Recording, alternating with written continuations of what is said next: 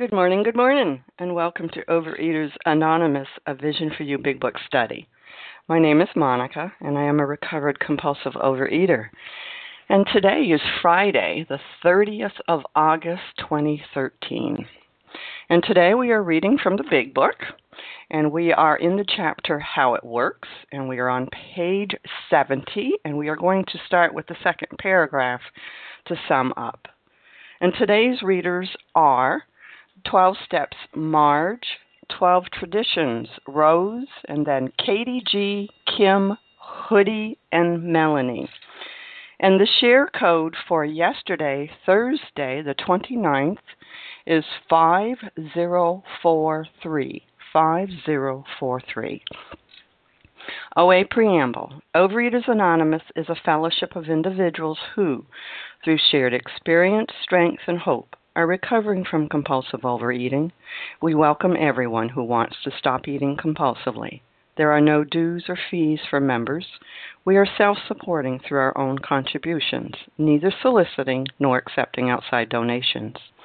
OA is not affiliated with any public or private organization, political movement, ideology, or religious doctrine. We take no position on outside issues. This meeting's primary, primary purpose is to abstain, to recover from compulsive overeating, and to carry this message of recovery to those who still suffer. Our sole purpose, OA's fifth tradition states each group has but one primary purpose to carry its message to the compulsive overeater who still suffers. At a Vision for You Big Book study, our message is that people who suffer from compulsive overeating can recover through abstinence and the practice of the 12 steps and the 12 traditions of Overeaters Anonymous. And I will now ask Marge to please read the 12 steps. Thank you, Monica. This is Marge from Massachusetts. One, we admitted we were powerless over food that our lives had become unmanageable. Two, came to believe that a power greater than ourselves could restore us to sanity. Three, made a decision to turn our will and our lives over to the care of God as we understood Him. Four, made a searching and fearless moral inventory of ourselves. Five, admitted to God, to ourselves, and to another human being the exact nature of our wrongs. Six, we're entirely ready to have God remove all these defects of character. Seven, humbly asked Him to remove our shortcomings. Eight, made a list of all persons we had harmed and became willing to make amends to them all. Nine, made direct amends to such people wherever possible, except when to do so would injure them or others. Ten, continued to take personal inventory, and when we were wrong, promptly admitted it. Eleven, sought through prayer and meditation to improve our conscious contact with God as we understood Him, praying only for knowledge of His will for us and the power to carry that out. 12. Having had a spiritual awakening as the result of the steps, we tried to carry this message to compulsive overeaters to practice these principles in all our affairs. Thank you. Pass. Thank you, Marge. I will now ask Rose to read the 12 traditions. Thank you, Monica. Uh, the 12 traditions. 1. Our common welfare, excuse me, should come first. Personal recovery depends upon OA unity. 2. For our group purpose, there is but one ultimate authority, a loving God, as he may express himself in our group conscience. Our leaders are but trusted servants, they do not govern. 3. The only requirement for OA membership is a desire to stop eating compulsively. 4. Each group should be autonomous except in matters affecting other OA groups as a whole. 5. Each group has but one primary purpose to carry its message to the compulsive overeater who still suffers. 6. An OA group ought never endorse finance or lend the OA name to any related facility or outside enterprise, lest problems of money, property, and prestige divert us from our primary purpose. 7. Every OA group ought to be fully self supporting, declining outside contributions. 8. Overeaters Anonymous should remain forever non professional but our service centers may employ special workers. 9. OA as such ought never be organized, but we may create service boards or committees directly responsible to those they serve. 10. Overeaters Anonymous has no opinion on outside issues. Hence, the OA name ought never be drawn into public controversy.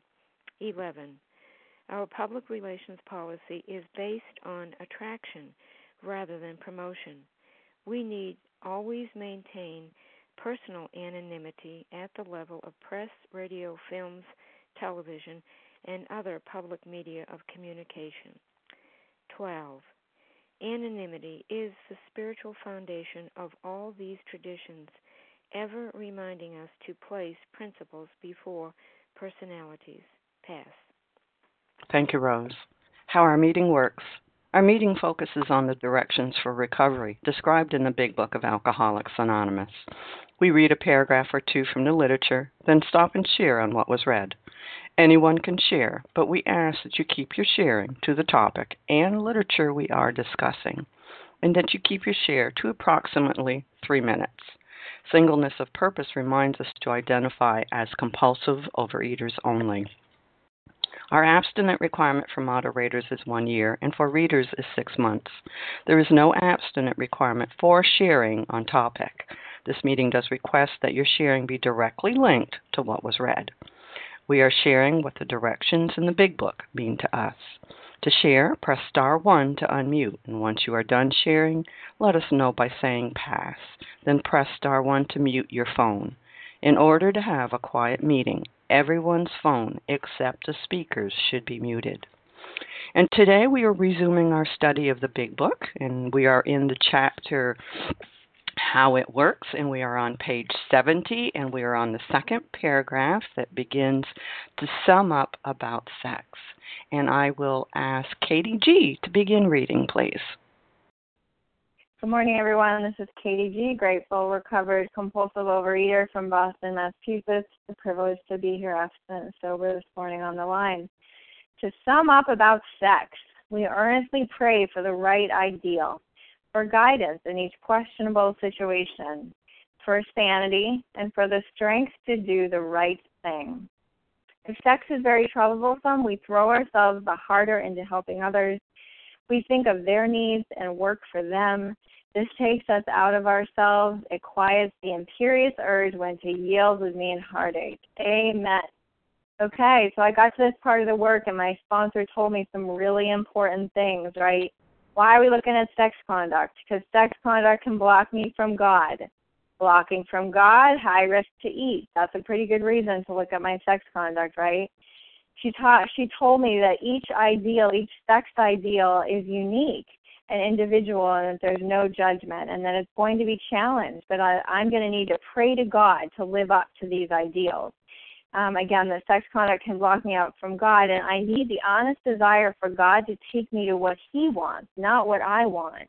Um, so it's telling me, okay, so what do I need to do when I'm when I'm engaged in uh, sex relations? I need to pray earnestly, seriously, with an intent mental state. I need to pray for the right ideal, right? So do I want to be um, lying to two guys while stringing along a third because I'm afraid that one of them's going to not work out? And if one doesn't work out, then I better have a backup. And if that one doesn't work out, I better have a backup. Is that how God wants me to be? Does God want me to be in a serious relationship with someone who's still legally married? Does God want me to be, or does God want me to be loyal to one person and trust that God, He is sending me who I need, what I need, when I need for as long as I need it. Um, you know, and for strength to do the right thing. Does God want me to walk away at night when I'm saying goodnight and the person is clearly wanting more? Does God want me to go to bed with that person? You know, these are things that only I can decide with God's help. But I'm telling you, what I was able to do is put together a series of ideals and standards that I hold to my heart. And they're not always easy to honor. And why is sex so hard? Because I've heard once that sex affects everything, right? It affects my self esteem, it affects my security, my ambition, look, I don't want to go back to my home group and tell them I failed at another relationship. Why? Because my ego. I don't want everybody to know like there's something wrong. These are the lies I'm telling myself, right? But if I'm living with God today, the most important thing is that I am treating others with honor, dignity, and grace, that I'm not using them like a Kleenex, you know, that I'm treating them like human beings. And a lot of times my work has been to show up and to say no, has been to show up and say, hey, you know what, you're a month sober, and although being in a relationship with you is really exciting to me, I'm going to have to pass. And when he says to me, can we just be friends? And I know that can we just be friends means a whole lot more than just being friends. Can I say no? You know, last year at this time, this really captivating guy wanted to just be my friend, and I so wanted to just be his friend. But I knew that just being his friend meant being his friend with benefits, and that was not who God wanted me to be. And I can get so consumed with sex problems. What is my solution? I throw myself the harder into talent helping others.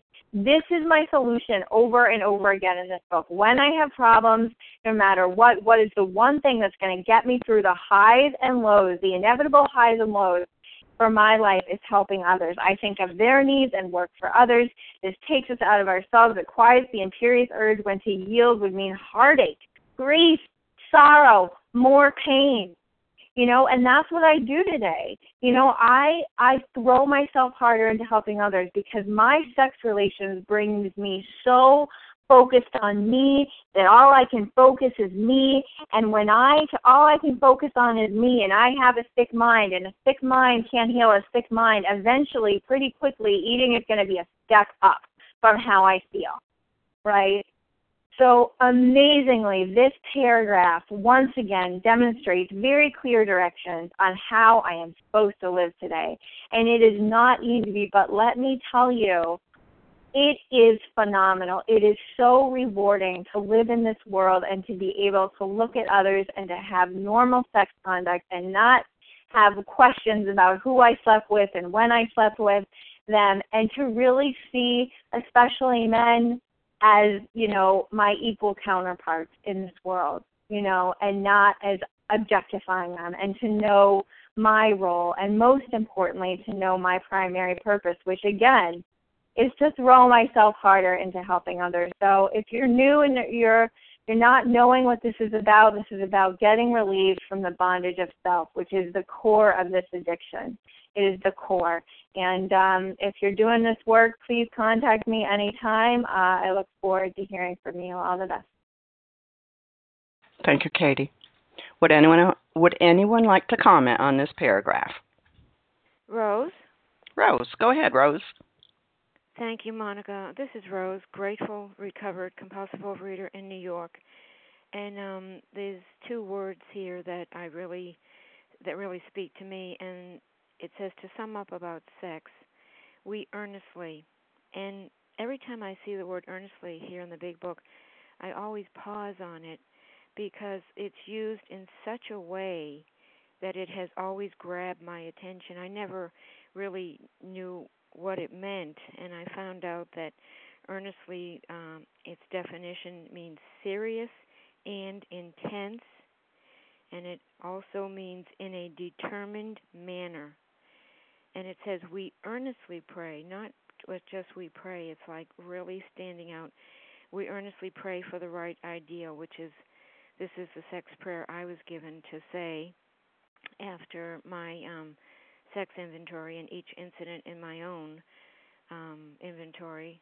We earnestly pray for the right ideal and for guidance in each questionable situation, uh, telling me to pray for sanity, and telling me to pray for the strength to do the right thing. And um, the other word in this sentence for me is pray because um, it's used a lot again in these first 164 pages. And when we get up to page 85, at, right at the very bottom, um, it's of course talking about step 11, but it says we shouldn't be shy on this matter of prayer better men than we are using it constantly, constantly, like all the time. It works if if we have the proper attitude and work at it. And I particularly have that sentence um, highlighted for myself because it was saying that prayer isn't something that just rolls off my tongue and comes to my mind when I'm in a jam, although it does come to my mind when I'm in a jam. But um, again, the words and the wisdom and God's hand behind this whole book, we work at prayer. It's it's a thing, and as it it says here, we earnestly pray. So it's it's expressing to me this is something not only do I have to do, but I need to acquire the habit of working at this. It just doesn't um, automatically come when I'm in a tight situation to remember this is what I need to do in this issue, situation, especially about sex, especially about this very um, oh important uh, uh, behavior and action, and and that we're I am instructed to pray for this right ideal, and um, and for the sanity around it, and for the strength. And then, like Katie said, it goes on to say, what do we do if it is especially troublesome? Um, I too can witness that this paragraph works like nothing else in my life ever did work, and it and it continues to do so. Thank you, Monica. With that, I'll pass. Thank you, Rose. Who else would like to comment on this paragraph?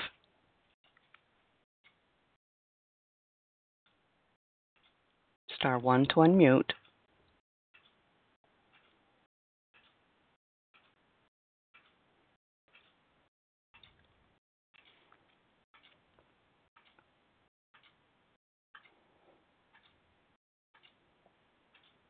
Any other comments on this paragraph this morning?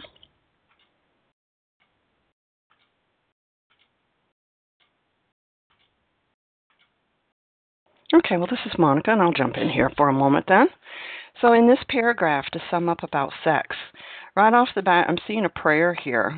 We earnestly pray for the right ideal, you know, ideal, a vision of goodness, a standard, a goal, for guidance in each questionable situation, for sanity, and for the strength to do the right thing.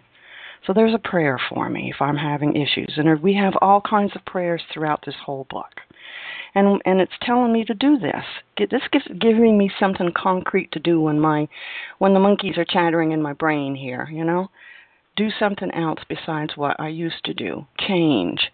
Say some prayers. Ask God for help here. And the other thing it's telling me is to to be of help to somebody else. Monica, get out of yourself. Pick up the phone and say hi to somebody.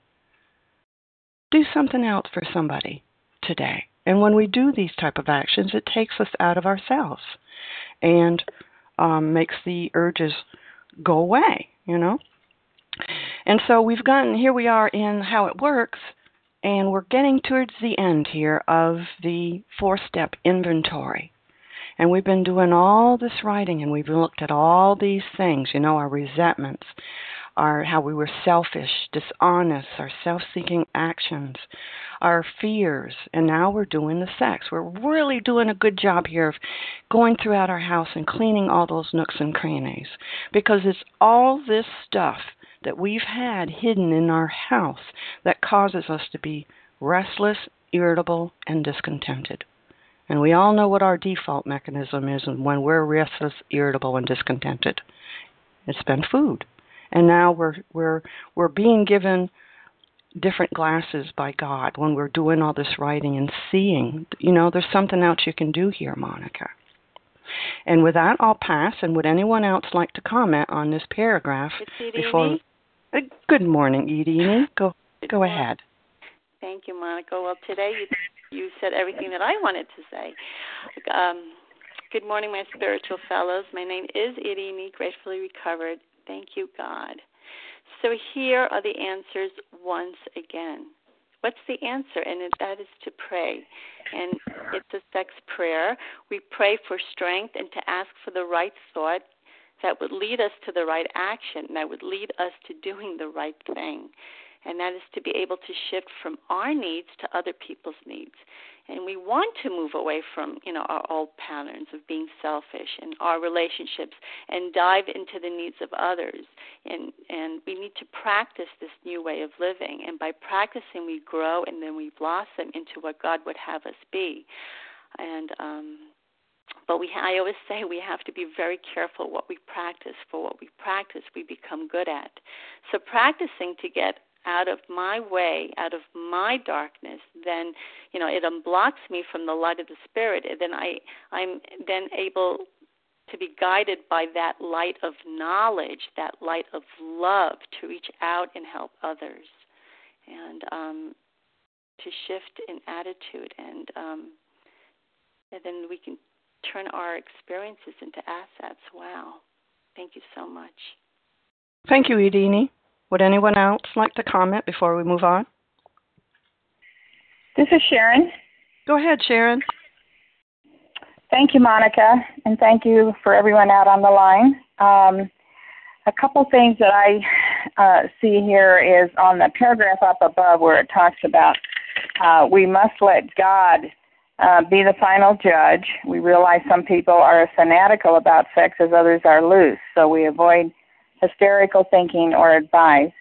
And then down to this paragraph, it gives very specific directions again about how we are come how we come to um, understand what God's ideal is for us, not anyone else's human idea, but what God's ideal is. And we certainly have been getting an idea of that through the inventory that we've already done because what I'm seeing is my selfishness, my self centeredness, uh, wanting my way, uh, regardless of whether it will harm others or not. And so, um, when we say it says we earnestly pray, what do we pray for? We pray for the right ideal um, and for guidance in each questionable situation.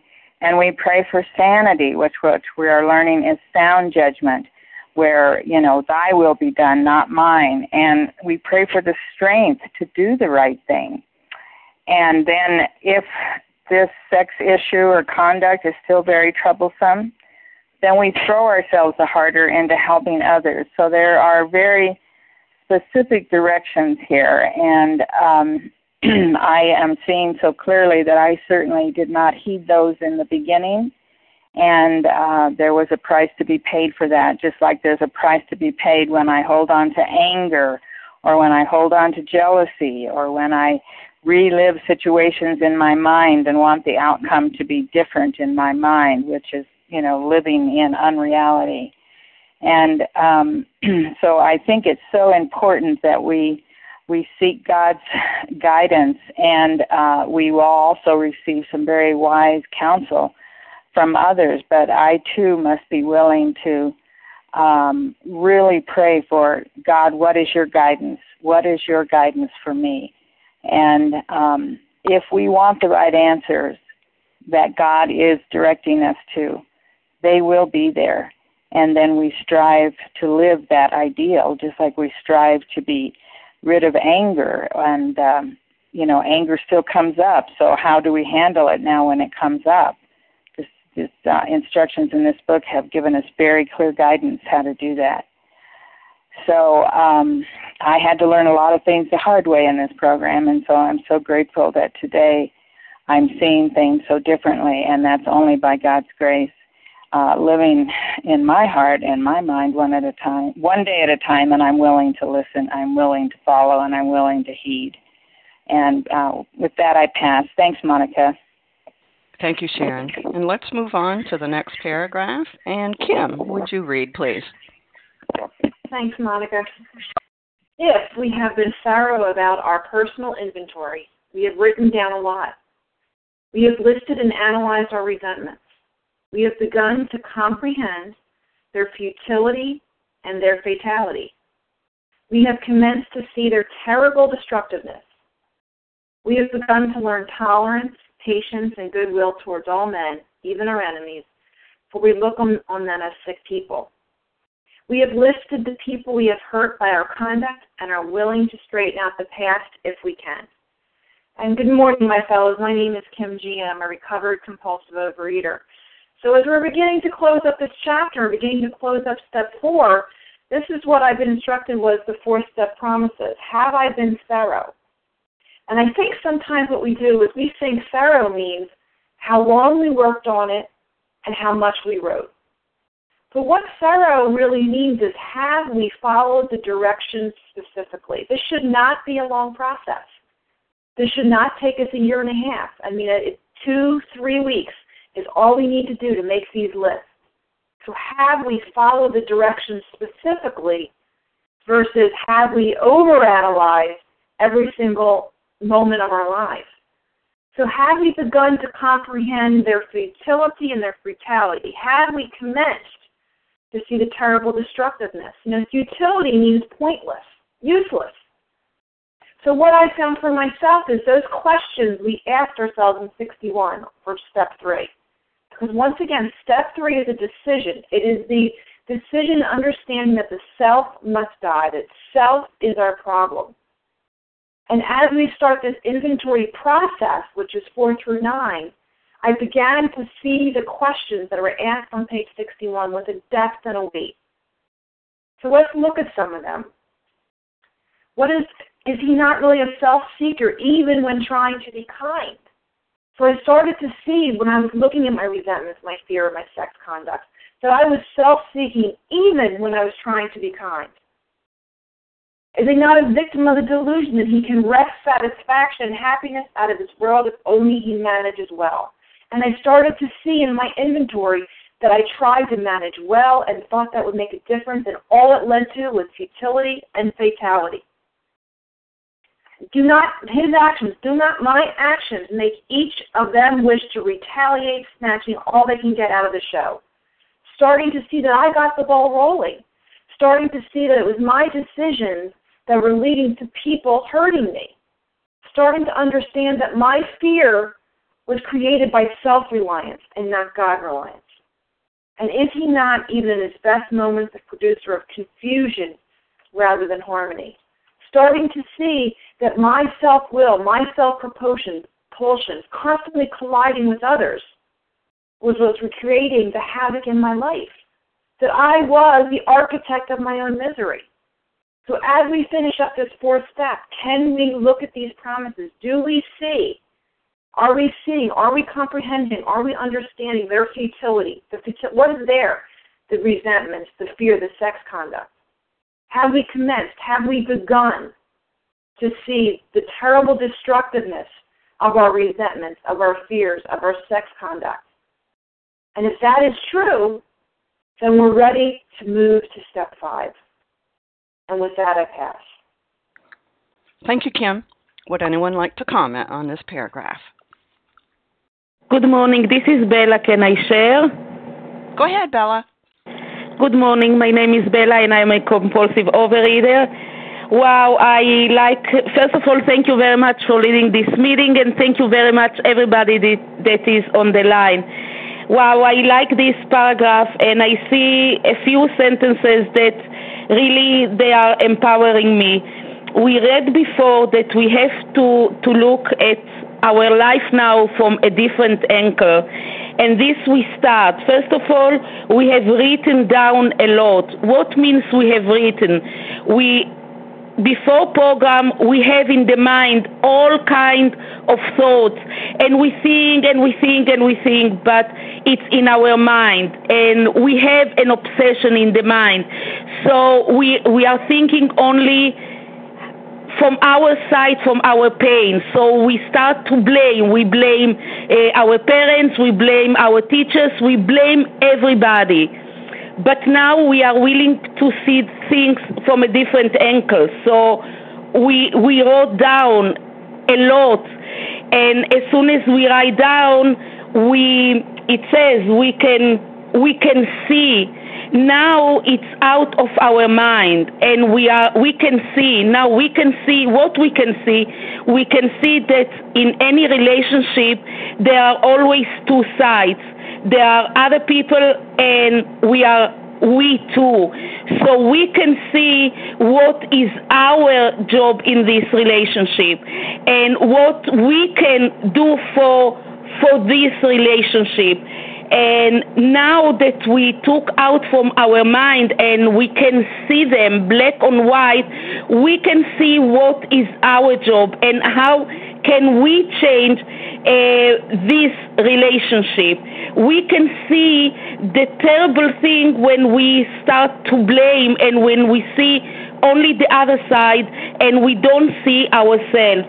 And when we see this list and we are willing to change and we are willing to see things from a different angle, we can be.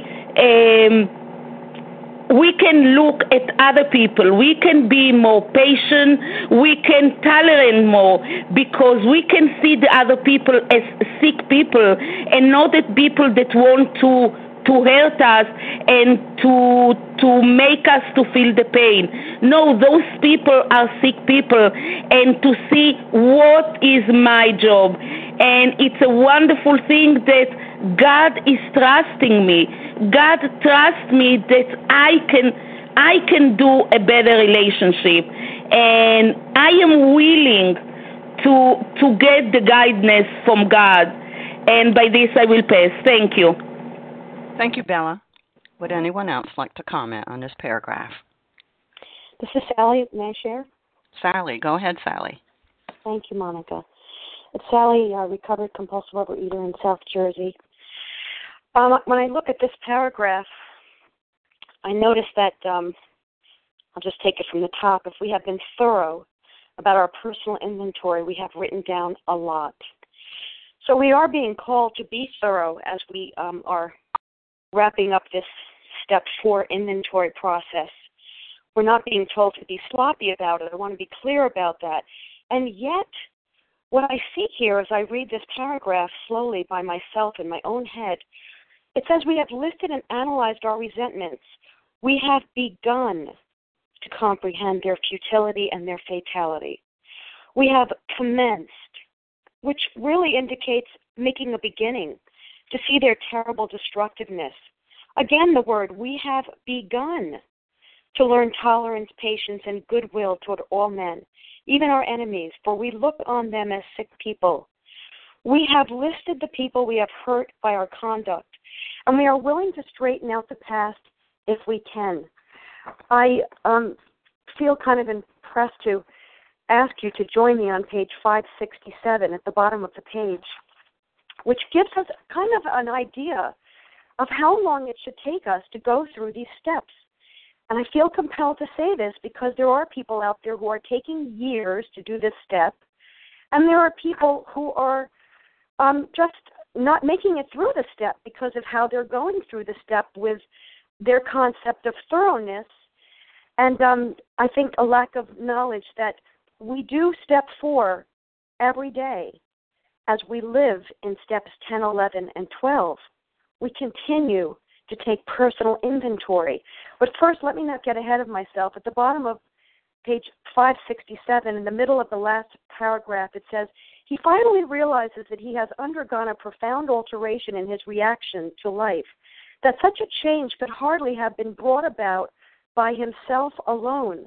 What often takes place in a few months. It's sort of, you know, it's subjective. What is a few months? Is that two months, three months, four months, whatever? But it is saying what often takes place in a few months could seldom have been accomplished by years of self discipline.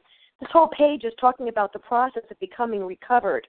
And so that said, I want to ask you to turn with me to page 84, which talks about our step, our 10th step, which incorporates the fourth step. It says in the middle of the page 84, this thought brings us to step 10, which suggests we continue to take personal inventory and continue to set right any new mistakes as we go along. This is incorporating step 4. And then it goes on to say, we vigorously commence this way of living as we cleaned up the past, which would tell me that I will be continuing to clean up the past. So I say all of this because I know for myself my own perfectionism, my own desire to do this thing perfectly right so that I don't make a mistake and don't end up not in the land of recovered, which was my my dream come true I just would say over and over we see these words begun, commenced, again begun in this paragraph. Are they maybe telling us, don't belabor this, be thorough, but don't belabor it, because understand we're going to continue doing step four, five, six, seven, eight, and nine as we live in step 10, 11, and 12. Thanks for letting me share, Monica. With that, I pass. Thank you, Sally. Would anyone else like to comment on this paragraph? Lisa? Lisa, go ahead. Excuse me, I heard Lisa and then someone else. Helena. Hmm, Helena. And there was Kathy. someone else, I think. Kathy? Yes. Okay. Lisa, Helena, and Kathy. Go ahead, Lisa. Thank you. Hi, this is Lisa from Colorado. I love this paragraph.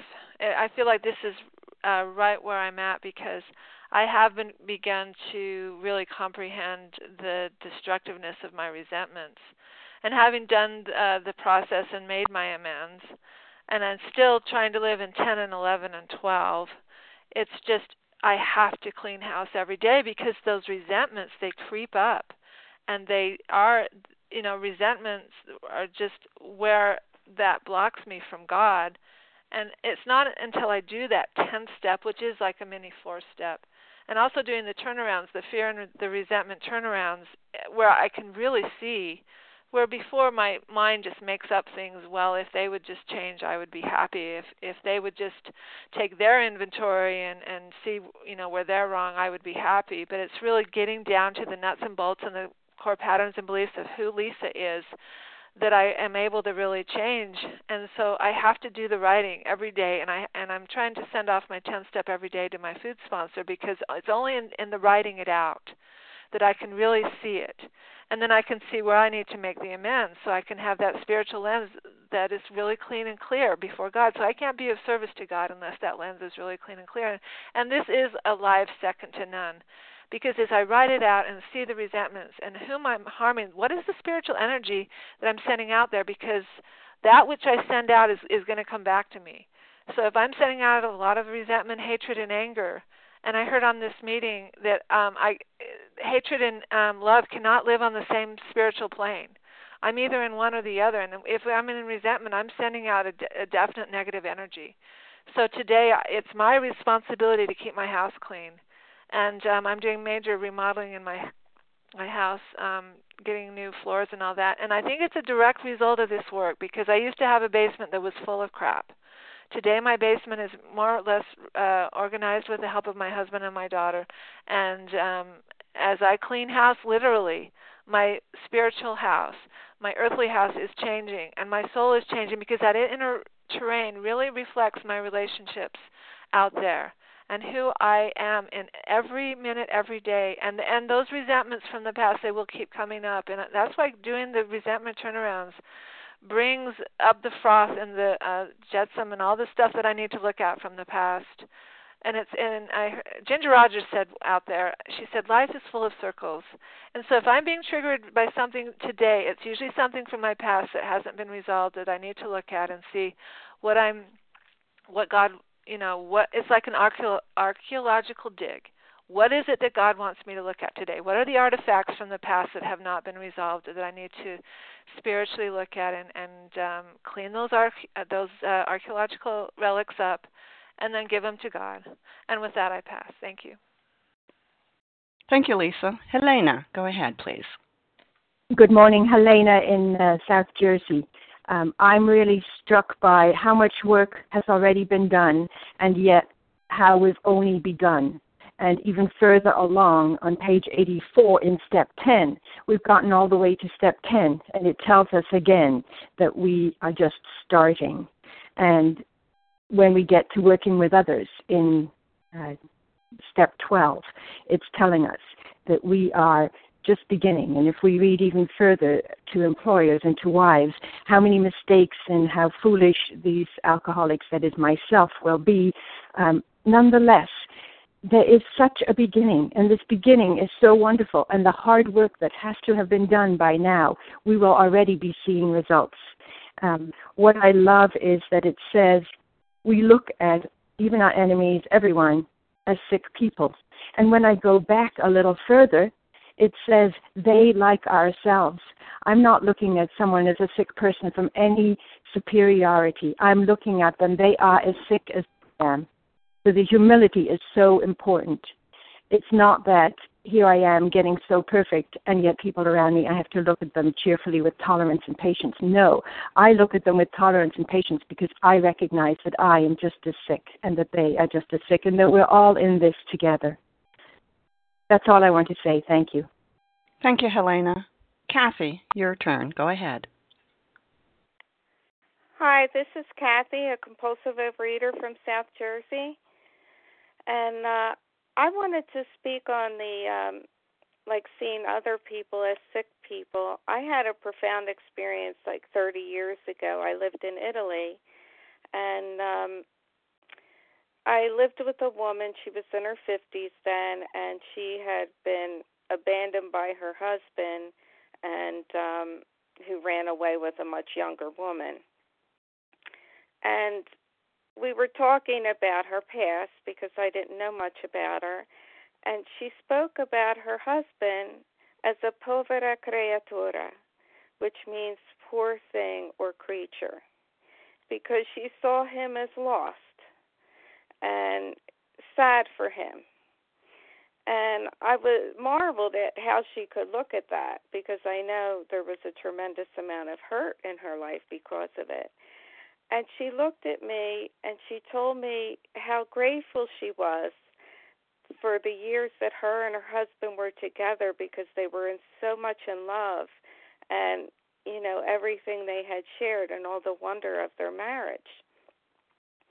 And um I mean I see that as so spiritually evolved and this is what the program is trying to bring us to that you know to to really see another person with compassion and love, how we would want to be seen. You know that we're sick, we're human, we're frail, and uh, and to be able to look upon the past with such gratitude, even though parts of it may have held you know extreme hurt. So I always look to that as a as an example, and I just wanted to share that. Thank you. I pass. Thank you, Kathy. Would anyone else like to comment on this paragraph? It's Leah. Leah, go ahead, please. Hi, Monica. Thank you for your service. Good morning, everybody. My name is Leah. I'm a recovered compulsive overeater. If we have been thorough about our personal inventory, we have written down a lot. Yeah, I'm going to use this four step inventory uh, through my process you know it's going to list what wrongs i've done to others. It's going to list my defects of character. It's going to list what my shortcomings are. It's going to list what problems with other people i'm going to rectify when i get to step 8 and 9 so yes i've written down a lot. Um, I've emptied my mind on this piece of paper in a thorough but quick manner. Why do I need to do it quickly? Well, because uh, every day that I procrastinate, it's another day where I'm marinating in restlessness, irritability, and discontentment. It's another day where I'm, you know, uh, bathing in the remorse and, and guilt and resentment of the past. And my mind can only take that for so long. It's like a ticking time bomb waiting to go off. You know, at some point, uh, I'm going to start to seek want to seek the ease and comfort that's found in those bags and boxes. So that's why we do this quickly and thoroughly. Uh, we have listed and analyzed our resentments. We have begun to comprehend their futility and their fatality. Again, this is the first action step. And you know, when I sat down with a recovered sponsor and and took a look in black and white at what was on these uh, sheets of paper begin to see you know the real truth for the first time what kind of personality and what kind of patterns had developed through my years of living a life run on self will run riot. You know there were decisions and attitudes and emotions that had you know um been conceived as a young child and I was still living my life based on those conceptions my life based still on those core belief systems and it was it was um killing me at this point you know, perhaps they they began uh, to grow out of survival mechanisms, but now it was two decades later, and those types of uh, conceptions and attitudes and beliefs were not working for me. In fact, I was self destructing by my own fists. You know, I thought I was a pretty good person. Things were going pretty well. It's just that I, you know, was depressed, I isolated, and I had suicidal thinking, you know. But because of this first uh action step, I began to see that because of those character defects of mine and the self centeredness, um, it had always placed me in a position to be hurt. Um, and it had contributed to my failure at life. I was a failure at living. I had created a whole universe centered around me and what I expected out of life, and I was darn mad that things were not going my way, and boy, was I going to eat over that. And although I first crawled into my first OA meeting at age 19 thinking my problem was food and weight, it began to be very clear to me once I began this process that these instincts had gone astray and had been the primary cause of my compulsive overeating and my failure at life. I was failing life. I mean, that's what the big book talks about, right? Putting aside the que- the drink question, we had to look at why living was unsatisfactory. I was a failure at life, and unless I was willing to work hard at the elimination of the worst of these defects, the food sobriety that I so desired and the peace of mind that was necessary for someone like me was going to elude me. It was going to be precarious and unstable. So, this faulty foundation that I had built my life upon had to be torn out and built anew on bedrock. And that's what this process is all about. And I began to learn tolerance, patience, and goodwill towards all men, even my enemies, for we look on them as sick people. I was beginning to have a new perspective on things. Beginning. It was the beginning. I was beginning to see that those people that I had resentments against weren't filling their spiritual potential just like I wasn't fulfilling my spiritual potential. I began to look at them as less of a human being um, because they weren't fulfilling their human potential, and that that was a tragedy, just like it was a tragedy that I was unable to fulfill my spiritual potential the way I was li- living. You know, I love that word. It says, uh, "For we look on them as sick people." My vi- my vision began to change. My vision. It was the only. It was the only the beginning, because it's the first action step. But when it says on page eighty-five, every day is a day when we on 85 every day is a day when we must carry the vision of God's will into all of our activities. Step 4 was the beginning of a new vision. We've all heard new pair of glasses. Step 4 was the beginning of putting on a new pair of glasses and looking at it from a different angle. And boy, was that the beginning of freedom to start to look and walk through that archway a new vision, God's vision, not Leah's limited vision, a new vision, God's vision for me. And with that, I pass. Thanks. Thank you, Leah. And all I can say is ditto, ditto, ditto. And let's move on to the next paragraph, please. And Hello. Hoodie, could you please read the next paragraph so we can finish the chapter? And I'm sorry, I heard somebody. Okay, Hoodie, let's go ahead and finish the chapter, please. Hi, good morning, Monica. This is Hoodie, recovered compulsive overeater, and grateful to be on the line this morning. In this book, you read again and again that faith did for us what we could not do for ourselves. We hope you are convinced now that God can remove whatever self will has blocked you off from Him. If you have already made a decision and an inventory of your grosser hand- handicaps, you have made a good beginning. That being so, you have swallowed and digested some big chunks of truth about yourself.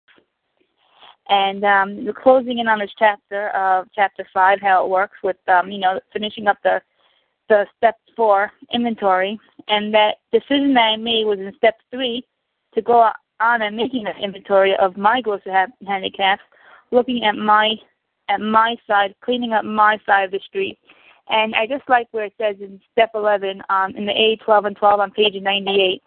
it says that there is a direct linkage among self examination, reviewing my behavior so that I could work towards correcting my mistakes, meditation, and prayer. And when they are logically related, interwoven, the results are an unshakable foundation for life. And further down it says our self searching is the means by which we bring new vision, action, and grace to bear upon the dark and negative sides of our nature. And um, I put this in because this is the willingness. I had the willingness to put down my um, what was blocking me off from God, so that I could, um, so I could feel better about myself, learn about um, those behaviors that that led me to this disease, this um, and um, and this and to figure and to learn that only God could fix me. And um, I started, and it really only started with a small, tiny beginning, with a willingness of wanting to change, of wanting to do something different. So I had to get honest and um, ask God in prayer and in meditation, listening for the help and the guidance, and lean on Him because He's the one that made me the way I am and um, changed me. And um, with that, I pass. Thank you for letting me share. Thank you, Hoodie. Would anyone like Hi, to this is? Sheila. Hiya.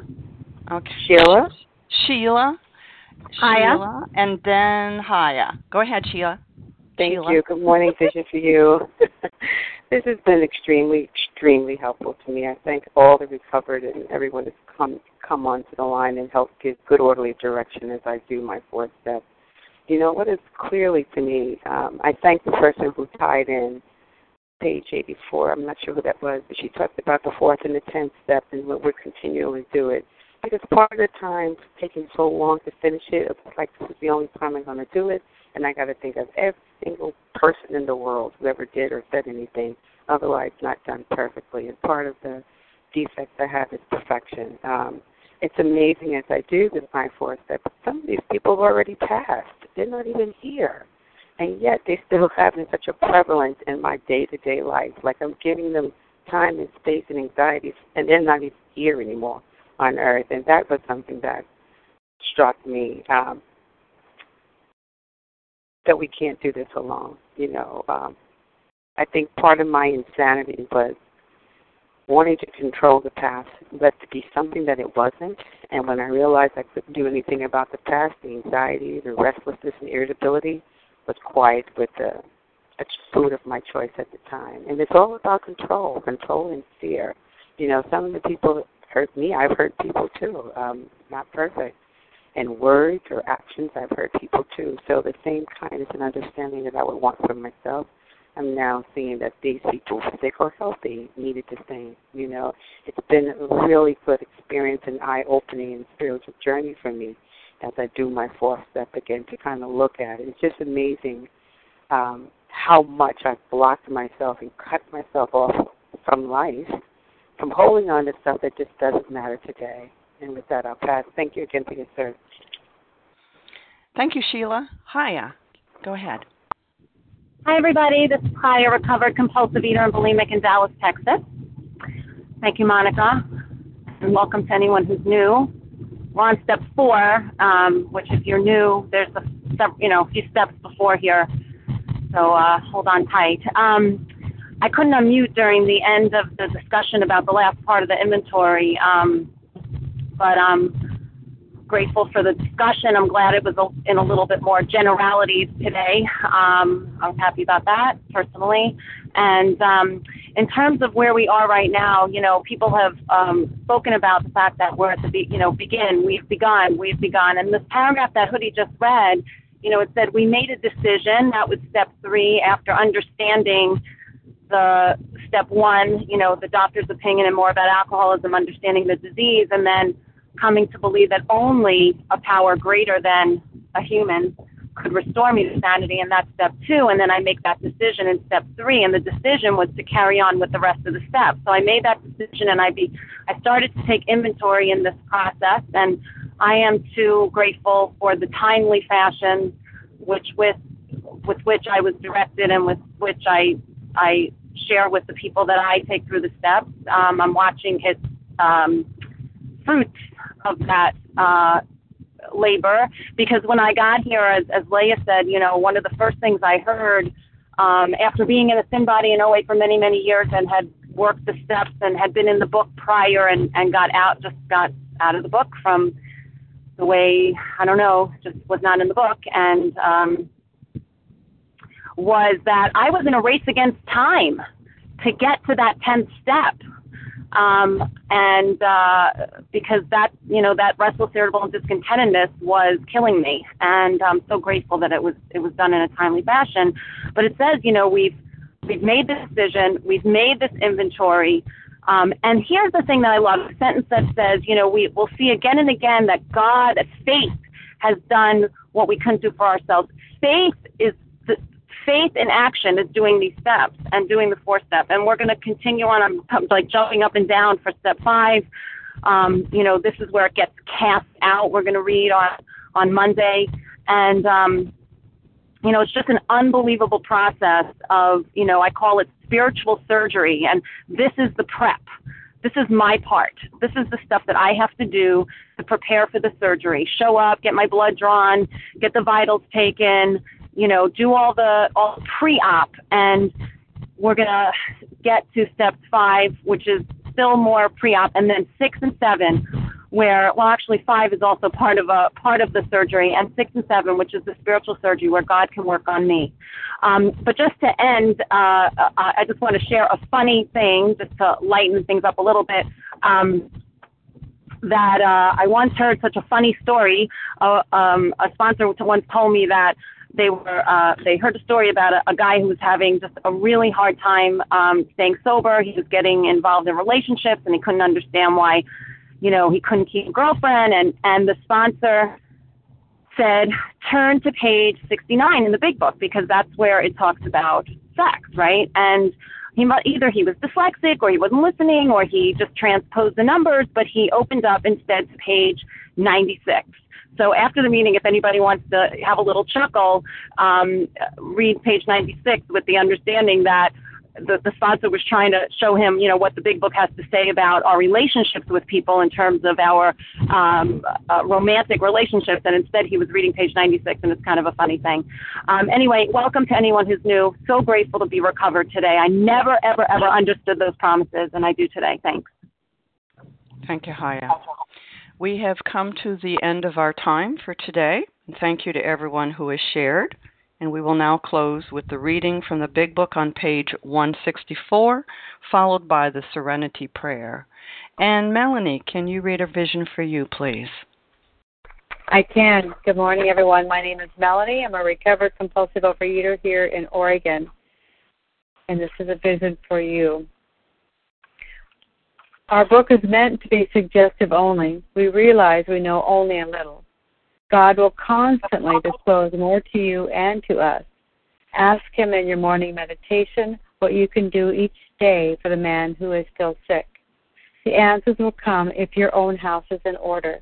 But obviously, you cannot transmit something you haven't got.